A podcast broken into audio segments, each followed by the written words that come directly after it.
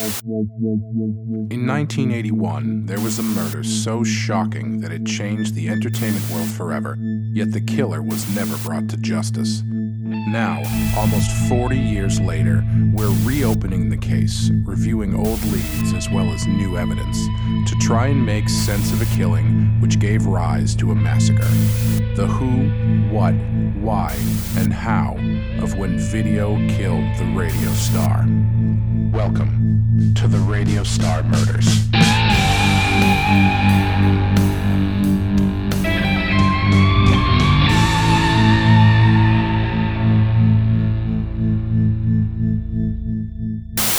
Hey, everybody, welcome to the Radio Star Murders. This is a show that we're going to be breaking down music videos. Did they augment the original audio? We're going to figure that out. My name is Wes. I'm joined by Clay as always. Clay, this day, this day, we're going to be talking about uh, The Prodigy. Day of Smack our My- Lord.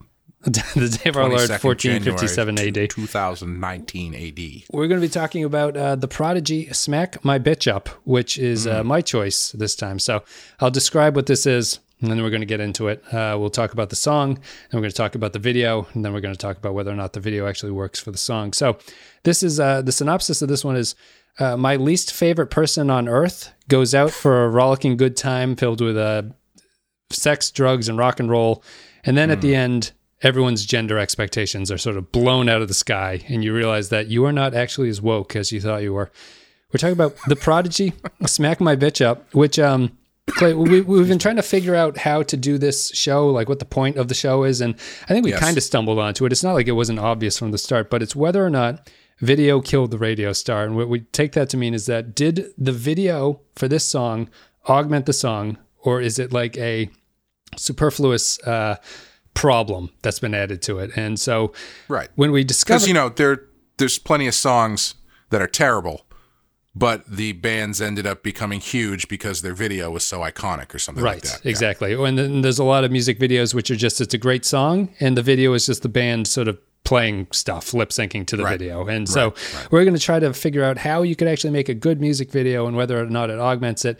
Once we made this revelation, this was my go-to video because I think this is like the pinnacle of that point for me. So this is like my sort of calibration point where I'm going to figure out uh, where the song stands and then where the video ends up. So the song, there was a brief period in like 1997 to 99 or something where uh, everyone seemed to think that like techno was the way of the future.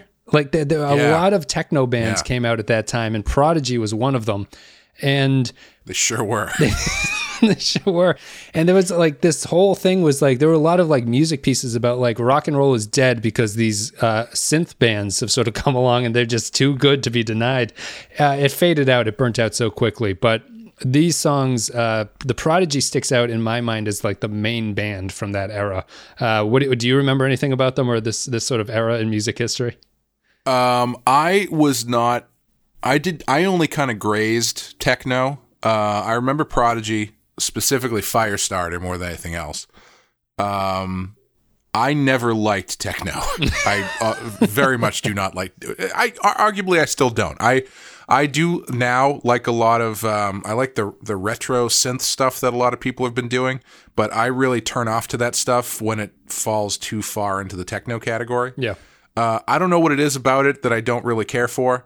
Um, but I can say that this video does augment the song for me because uh, I would not ever listen to this in any other format than as the backtracking for a video. Yeah. See, so what's funny is that I do like some. I don't know. I, I guess I don't really know techno, and I'm sure that there's like techno has a like a metal esque breakdown where there's like 50 billion different genres within the electronic music scene that I just am glazing over because I don't really care about it. But I do like. um I would recommend everyone listen to. The band is called Air, and they have an album called Moon Safari, which is probably one of my favorite sort of electronic duo music albums to listen to. Um, it's a little bit more musical and like groovy. And Prodigy to me seems like techno that you would just drink and do a lot of coke and then fight people. Like every song Yeah. is that kind of it's that like really aggressive pounding shit. And um it's fist pumping. I guess I can't deny that. It's like you sort of get into it and if this came on at like a sporting event or something, I think that you'd probably get into it a lot more, but it's um it's really repetitive, really simple. The only lyrics are change my pitch up, smack my bitch up across the entire thing. It doesn't really mean anything.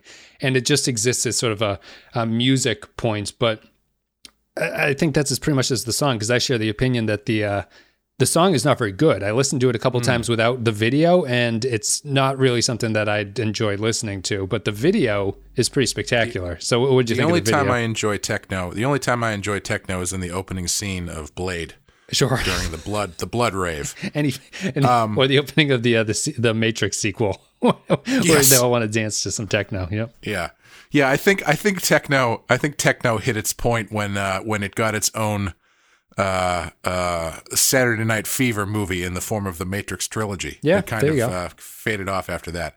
Um, yeah, you know this is this is a really interesting video because uh, up until now we've all of the songs we, we've been ta- all all of the songs all two other songs we've done have have had some sort of story to them that the video was somehow either uh, supporting enhancing or flipping on its ear sort of. And this does not have that. There's no story in the song.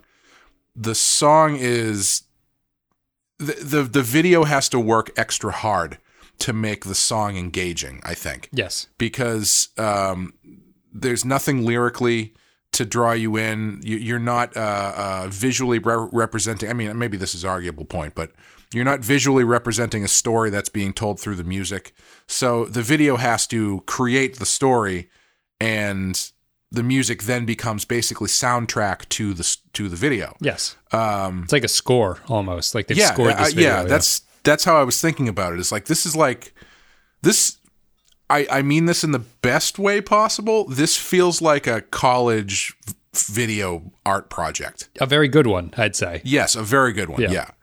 Um, but it has that sort of thing where it's like they needed a song for the backing of this video. They had a unique idea for a video uh, or a short film, and they needed a song that that uh, the the best I can say. I I would say the the the song definitely supports the uh, the attitude of the video Yes. and like the aggressiveness of it and the you know And the scene that everything takes place. This is the kind of music that would be playing in the location that this video is taking right, place in. Right. Yeah.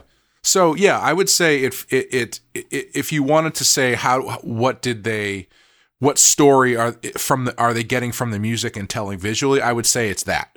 I would say it's it's tone, its intensity, its uh, aggressiveness that uh, the the place where the music would come from or or fit in. I think it's that. Yeah, I think that um, I mentioned before when I when I was in college and I took film class and did film, I was always the sort of the the, the film student thing that you're looking at is whenever I had to come up with ideas, I was always like, I really like this song. I should make some sort of like little video off of the Yes. song. So it's Yeah. not like I came up with the story first. It's more that I had the soundtrack in mind, and I was like, I'm going to make a great, uh, great little movie based on these songs that I really like and write like do I definitely did them. that in my college video class as well. I, I did an entire a short film based on a uh, the Rainbow song "Jealous Lover." I thought it turned out pretty good. Yeah, it- it's a, and I think that this is a pretty good version. I remember when this came out, it was like scandalous on MTV. Like they had to show it after midnight for a while. Kurt Loder was like intoning very seriously about how the degradation of youth was falling apart and stuff like that. Um, it is something that's hard to find on YouTube. You found a version, but it does have nudity in it and a lot of drugs and alcohol and violence. I think it's really I remember when I watched it, it was kind of a revelation. Now I don't know, maybe it's too cliche or sort of um, known. I don't know if this video is well known, but I really love the twist at the end, which is after you've been watching this hard partying, violent uh, person go through their day where they're just drinking and sort of sexually assaulting women and uh, going like hitting people with chairs on the dance floor. It's revealed that the point of view that you've been looking through is actually a woman at the end. Yeah. And it's um I don't know. It's not. I don't think it's really. It's not intentionally saying anything, but it is just kind of. I remember the first time I watched it, I was blown away that it was a woman, and it really does just sort of show you how you do assign, rightly or wrongly, you do assign sort of gender roles to things. Like you can't imagine a woman doing anything like this, and it's. Uh, you know, I don't know whether or not that's like scientifically going to bear out or anything, but it's a cool little twist at the end of the video. I think it does a pretty good job with it.